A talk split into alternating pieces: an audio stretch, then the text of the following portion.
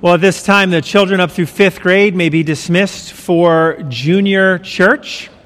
While they're making their way back, I want to remind you, if you're a parent, that your children are welcome in the service during the sermon time. We keep them in once they're in sixth grade, and they pay perfect attention, right? Uh, but children are welcome in the service uh, all throughout. Well, I want to start the message this morning with a question. How many of you grew up praying the Lord's Prayer? Lord's Prayer. All right, more than half of the room. The Lord's Prayer is a famous prayer that Jesus instructs his disciples and followers to pray, and it's been prayed billions of times. There are a few lines in it that seem quite innocent until you think about it a little bit more. In fact, some of them sound pretty shocking. One of them is this in Matthew 6:10 your kingdom come, your will be done on earth as it is in heaven. I want us to use our imaginations for a moment and start out with something a little bit provocative. Imagine uh, Brad Little, the governor of Idaho. I just randomly picked a governor this week. Having a press conference tomorrow, use your imagination. Imagine him saying that my hope is that the kingdom of Jesus would come and the will of Jesus be done in Idaho as it is in heaven. How would that play out in the news? That would be scandalous. I think it would be wonderful and appropriate for that prayer to be prayed. But before we understand that, we need to understand what Jesus' kingdom is. And on Good Friday, Jesus gives Pilate, a Roman governor, a lesson on kingdoms. So, will you turn with me in your Bibles to the book of John and chapter 18? John 18. Today we'll be looking at verses 33 through 40, and it's also reprinted on the back of the bulletin if you need it. First, I'm going to pray, and then I'm going to read our text, and then we'll see what the Lord has in store for us. John 18, 33 through 40. Let's go to the Lord in prayer first. Heavenly Father, thank you that your Son Jesus has been crowned King. You have established his throne. The nations and world is his footstool. He has been raised from the dead and is seated at your right hand. And you have given all authority on earth to him. Lord, we admit we don't know what that looks like exactly. We have our hopes and our fears about it. So, Lord, give us eyes to see how Jesus is King. Give us hearts to hear and love what Jesus' kingdom is. And help us know what we mean when we pray, Your kingdom come, Your will be done, on earth as it is in heaven. Lord, during this message now, as we come before your word, may your kingdom come and your will be done here and now as it is in heaven. In Christ's name we pray. Amen. John chapter 18, verses 33 through 40. This is the word of our King. So Pilate entered his headquarters again and called Jesus and said to him, are you the king of the Jews? Jesus answered, Do you say this of your own accord, or did others say it to you about me? Pilate answered, Am I a Jew? Your own nation and the chief priests have delivered you over to me. What have you done? Jesus answered, My kingdom is not of this world. If my kingdom were of this world, my servants would have been fighting that I may not be delivered over to the Jews. But my kingdom is not from this world. Then Pilate said to him, So you are a king? Jesus answered, You say that I am a king. For this purpose I was born, and for this purpose I have come into the world to bear witness to the truth. Everyone who is of the truth listens to my voice. Pilate said to him, What is truth? After he had said this, he went back outside to the Jews and told them, I find no guilt in him. But you have a custom that I should release one man for you at the Passover. So, do you want me to release to you the king of the Jews? They cried out again, Not this man, but Barabbas. Now, Barabbas was a robber. That's quite the conversation.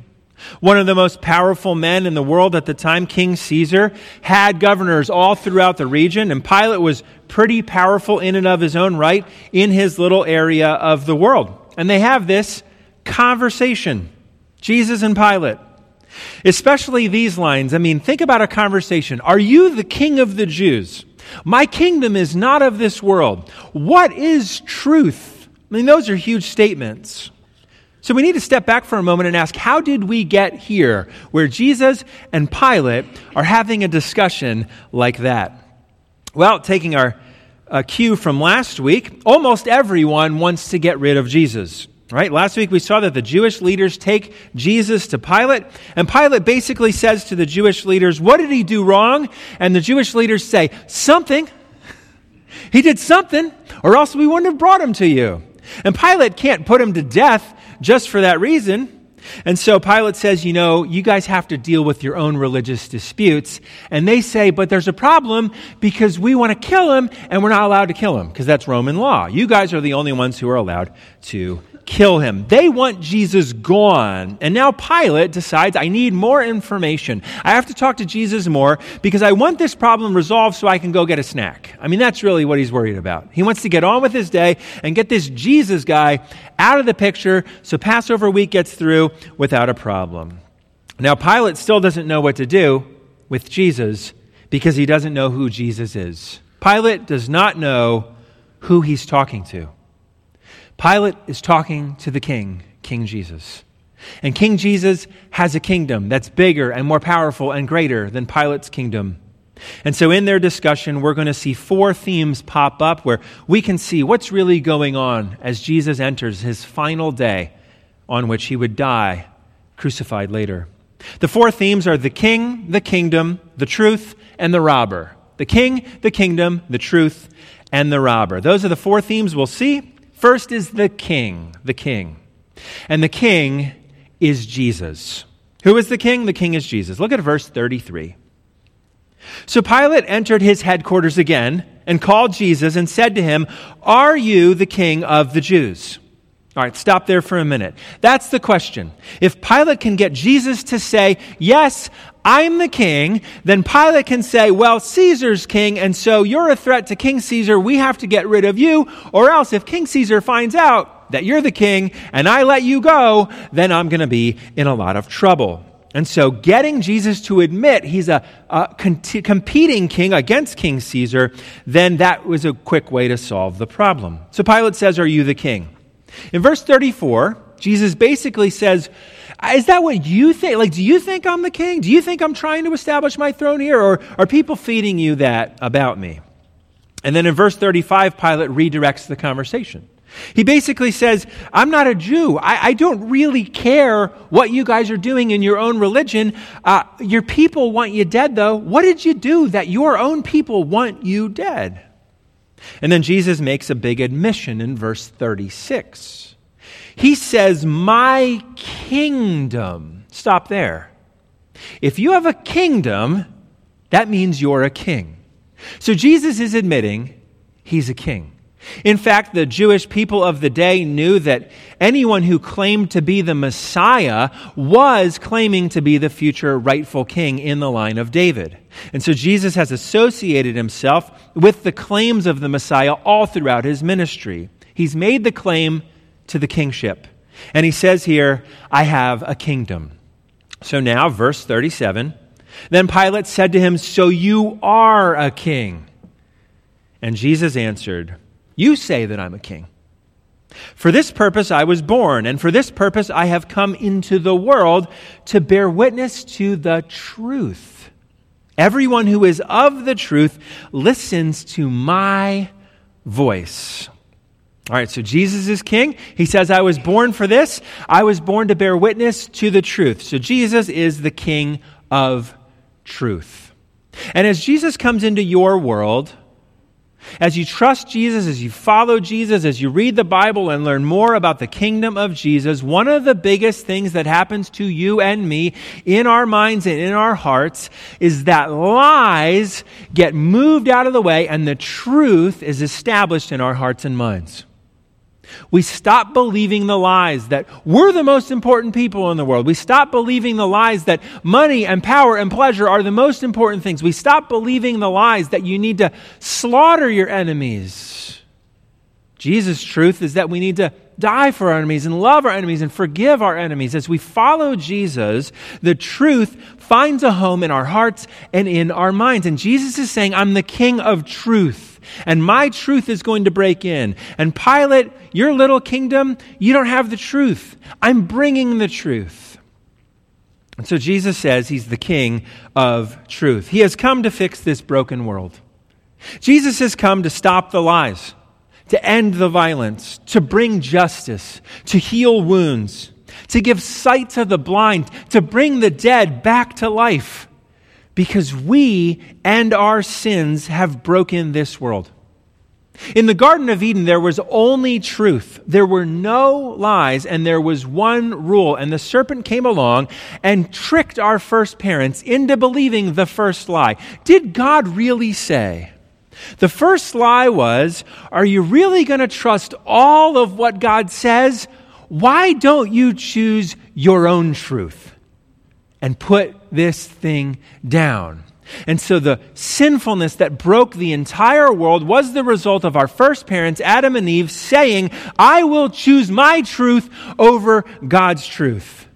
And now we have death and suffering and disease and destruction and pain and rejection and rebellion and harm and death because we chose our own truth. Jesus was going to die to bring his truth so that we might be set free. That's what he's doing. This is revolutionary. Our parents loved that first lie. Our first parents, they believed it. And in the Gospel of John, in the first 17 chapters, you see the world is dark, the world is broken, the world is hungry, the world is lonely, and nothing has changed in 2022. There's still so much brokenness in the world, so much darkness in the world, so much confusion in the world, so many lies.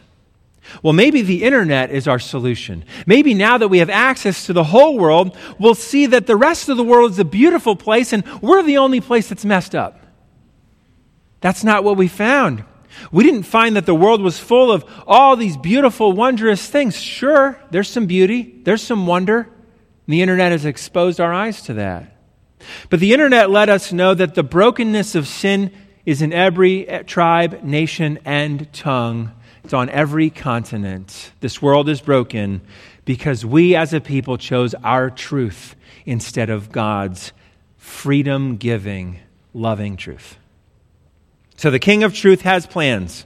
He's the king, he's the king of truth, but he's not going to bring his kingdom the way Caesar and Pilate bring their kingdom into this world. Which brings us to point number two. First, the king is Jesus. Point number two, the kingdom. The kingdom is coming. The kingdom is coming. Look at verse 36. Jesus answered, My kingdom is not of this world. If my kingdom were of this world, my servants would have been fighting that I might not be delivered over to the Jews. But my kingdom is not from this world. What is Jesus saying? He's saying, I am the king. I have a kingdom. My kingdom is coming. But it's not like yours, Pilate.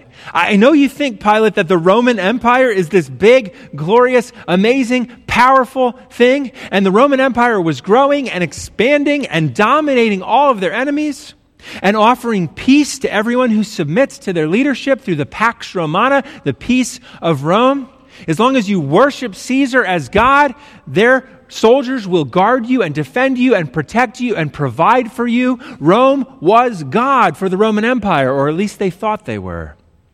But they acquired that kingdom through the sword and through assassination, through military takeover. And Jesus is saying, My kingdom is not like that. If it was, we'd have our weapons and we'd be storming the castle. But that is not how my kingdom is coming. He says it is not of this world. And then he says at the end of verse 36, My kingdom is not from this world. What does he mean? It means his kingdom doesn't originate here, his kingdom doesn't establish power like kingdoms of the earth do. Uh, back then, how did you become king? There were really only two ways to become king back then. If you wanted to be a king, you had to be the son of the king and then grow up one day to take his throne, to inherit the throne. Or the other way would be to assassinate the king and take the throne from him. So the Roman Empire took over the previous empire, took over the previous empire. Jesus says, I am going to be king, but not that way. I'm not going to need a sword of metal, but he is bringing his sword of truth. And the truth is going to establish him as the true king. My kingdom is coming, but it's not from this world. Stop there for a moment. Notice what Jesus is not saying, and this is really important. For Christians, when we think about Jesus' kingdom, we think, well, Jesus' kingdom, it's, it's up there, it's over there, it's in my heart. But, but what is the relationship of the kingdom of Jesus with the kingdom of Pilate, or the kingdom of America, or the kingdom of the countries of our world today? Jesus is not saying any of the following things. My kingdom doesn't care about this world. He's not saying my kingdom isn't going to affect this world. He's not saying, My kingdom has no claim on the citizens of this world. He's not saying, My kingdom can coexist peacefully with this world. He's not saying, My kingdom will stay over there and your kingdom, Pilate, can stay over there. No, none of that. That's not how it works for actual kingdoms, and it's not how it works for individual hearts. Going back to the Lord's Prayer now, Jesus taught us to pray this. Lord, your kingdom come and your will be done on earth as it is in heaven. And that absolutely meant in Jesus' day, your kingdom come, your will be done in Rome as it is in heaven. And that absolutely means your kingdom come, your will be done in Pennsylvania as it is in heaven. And that absolutely means your kingdom come, your will be done in the local public schools as it is in heaven. And it absolutely means your will be done, your kingdom come in every square inch of your heart and life.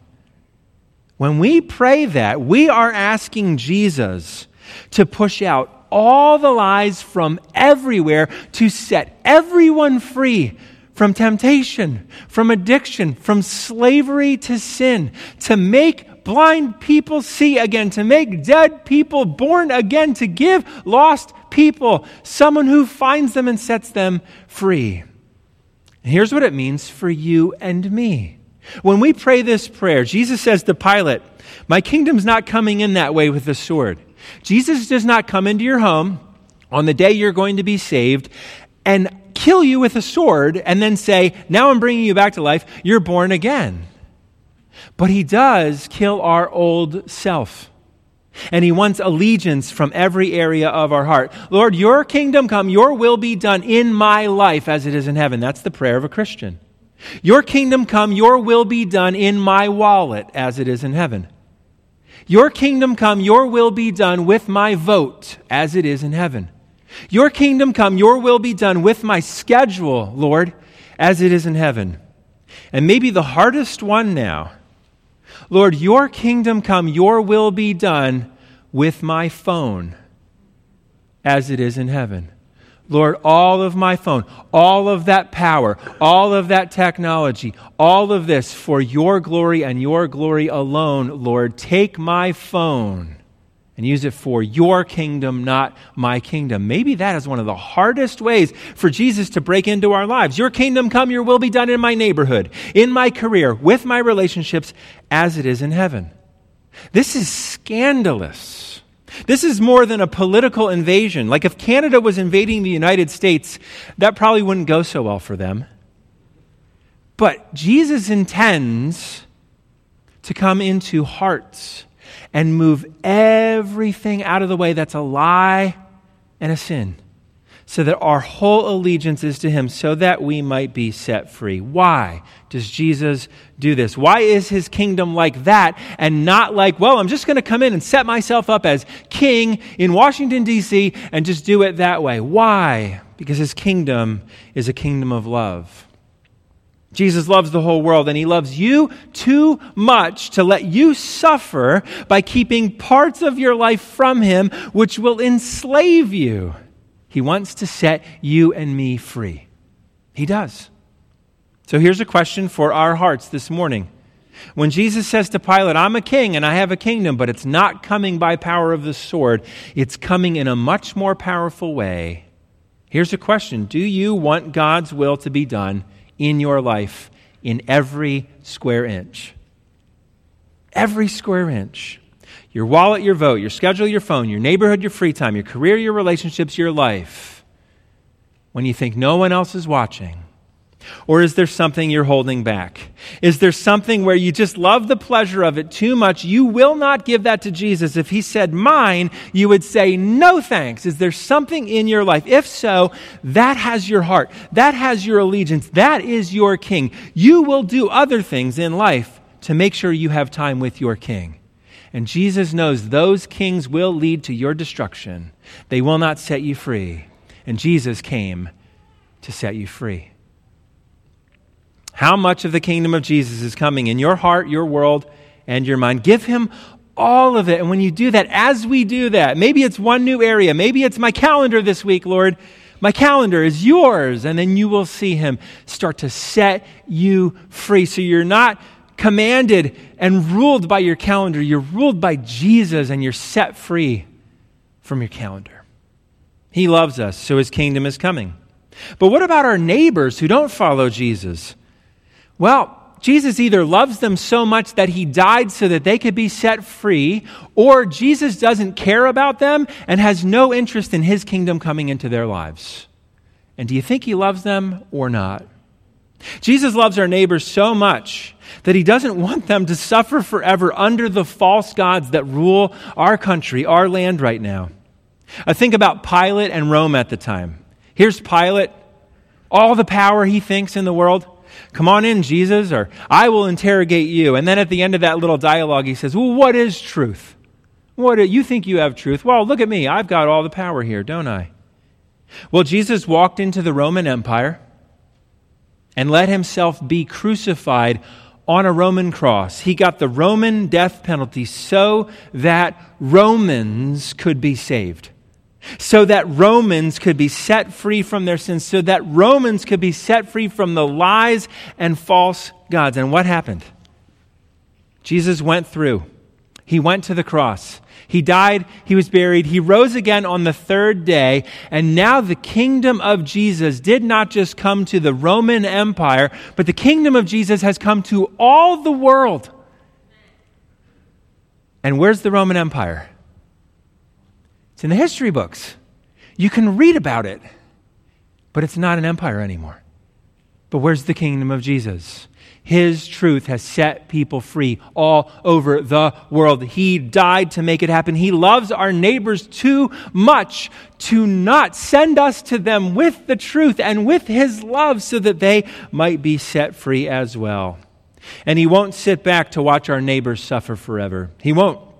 Under the false gods that rule our country, the gods of money, the gods of pleasure, the gods of power, and this new religion with the relentless God of expressive individualism that's destroying everything and everyone in its path, especially children and teenagers, completely harmed by that lie that you choose your own truth.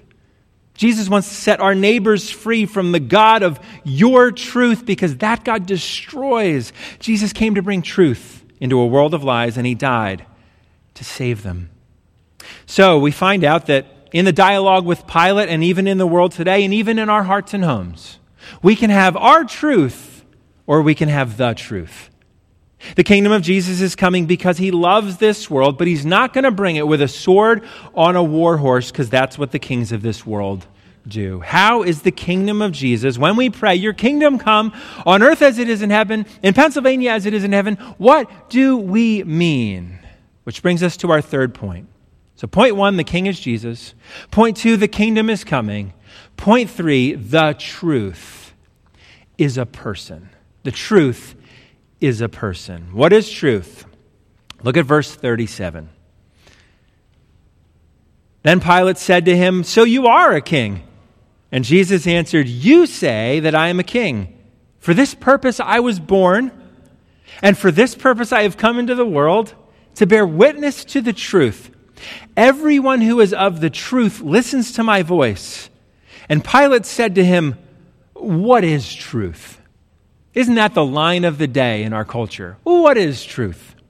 Jesus says there is truth. He's a witness to it. He came to set people free, and his people, his family, are going to be truth people.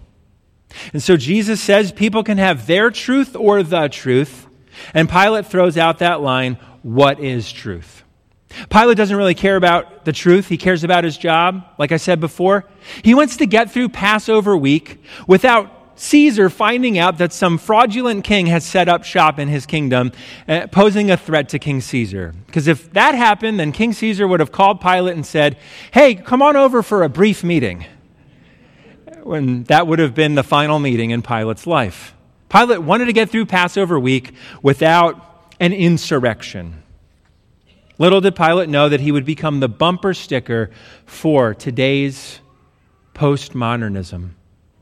Pilate, if he had a chariot, could have had bumper stickers like this Be true to yourself. No one has the right to tell you what's right or wrong. Choose your truth. Always let your heart be your guide. And yet, that way leads to death. It destroys everyone who follows it.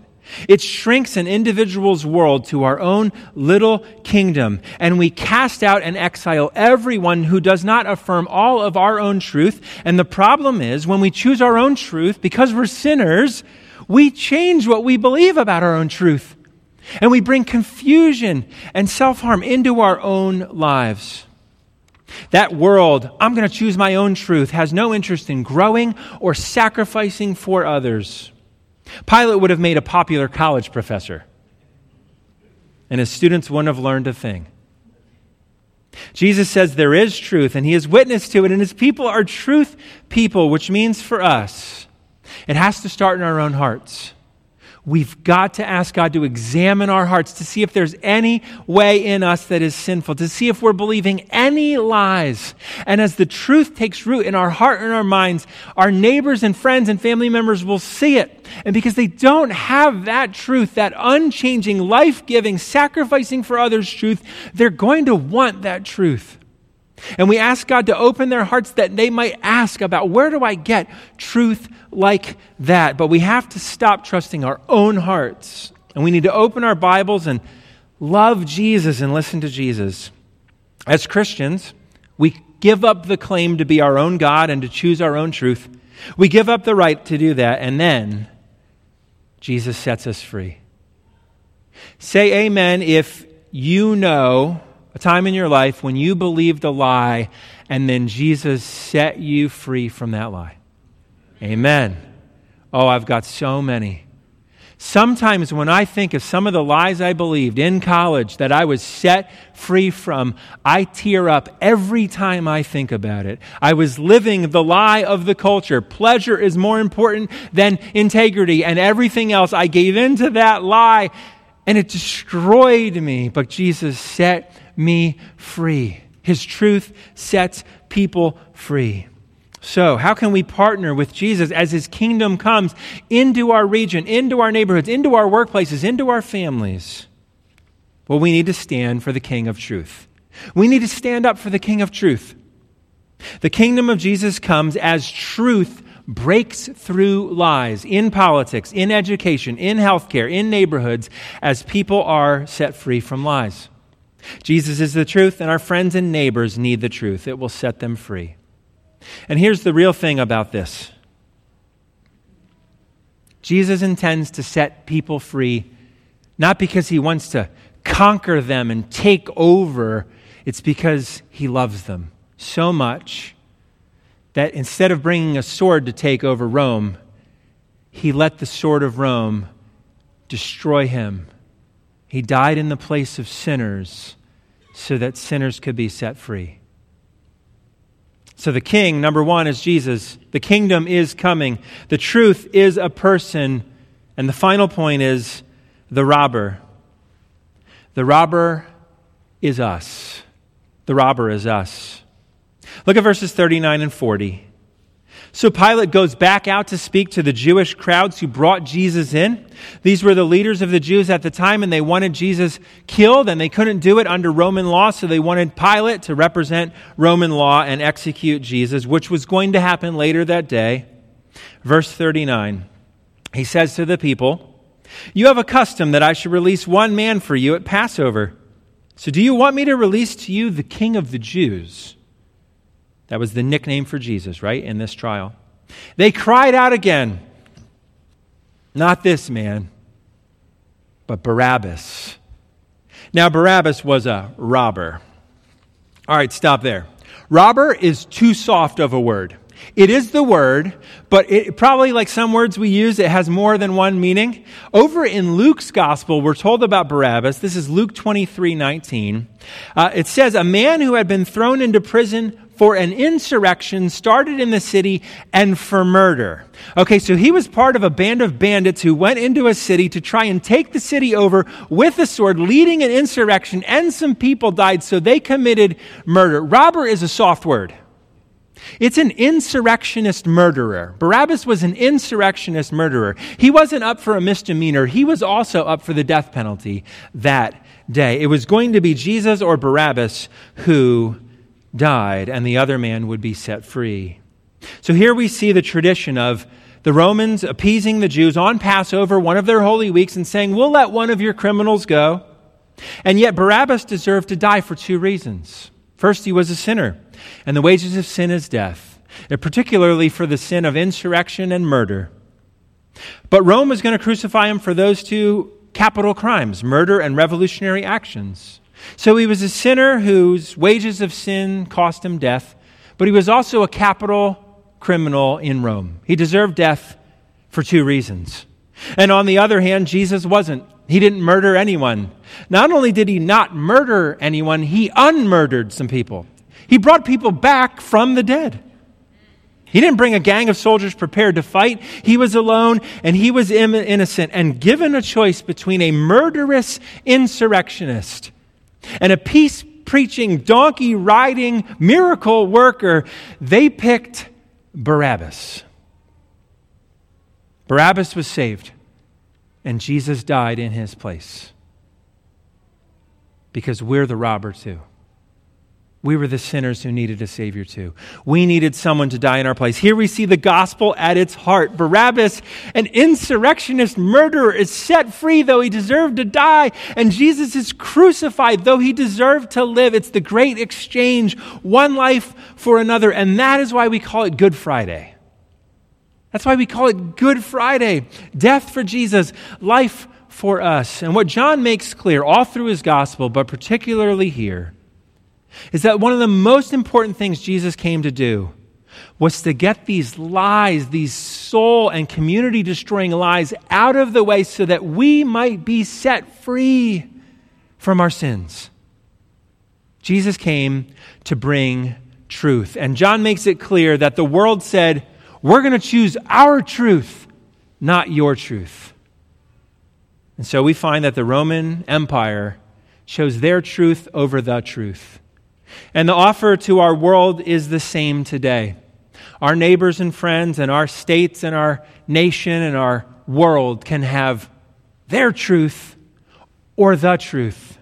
Their truth leads to destruction and confusion and harm and depression and separation and brokenness and pain and suffering. But Jesus died so that his truth could set people free. So when we pray, Your kingdom come, Your will be done on earth as it is in heaven, we want the truth of Jesus Christ to cover every square inch of this world because Jesus loves this world and we are His people. So if you trust Jesus as King, you will be set free. From our shrinking kingdom of one. You will love His word. You will trust His truth. And then you will go wherever you are sent in this world. And you will represent His truth, even when the world is believing all these powerful lies. Not because you want power and influence, but because you know what it's like to have believed a lie and to have been set free from that lie. Love of neighbor compels us to bring the truth of Jesus into this world. He didn't assassinate Pilate with a sword. Jesus, in that interrogation, could have spoken a word and Pilate would have died.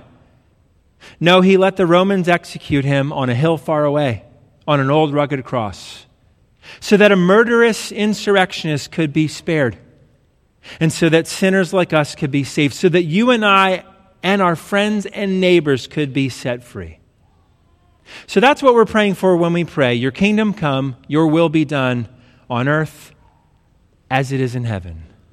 Jesus died so that his truth could set everyone free from these lies that destroy. May God help us represent His truth in this world, no matter how hard it is, because Jesus loves the world so much that He died to set them free. Let's pray. Lord, this is revolutionary. It's almost scary to think about.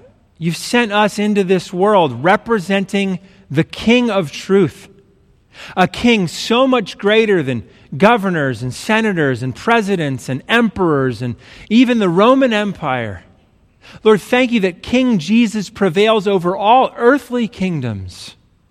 And Lord, give us compassion for our friends and neighbors and coworkers and strangers in our country who are lost and who are blind and who are confused and who are enslaved to their sins.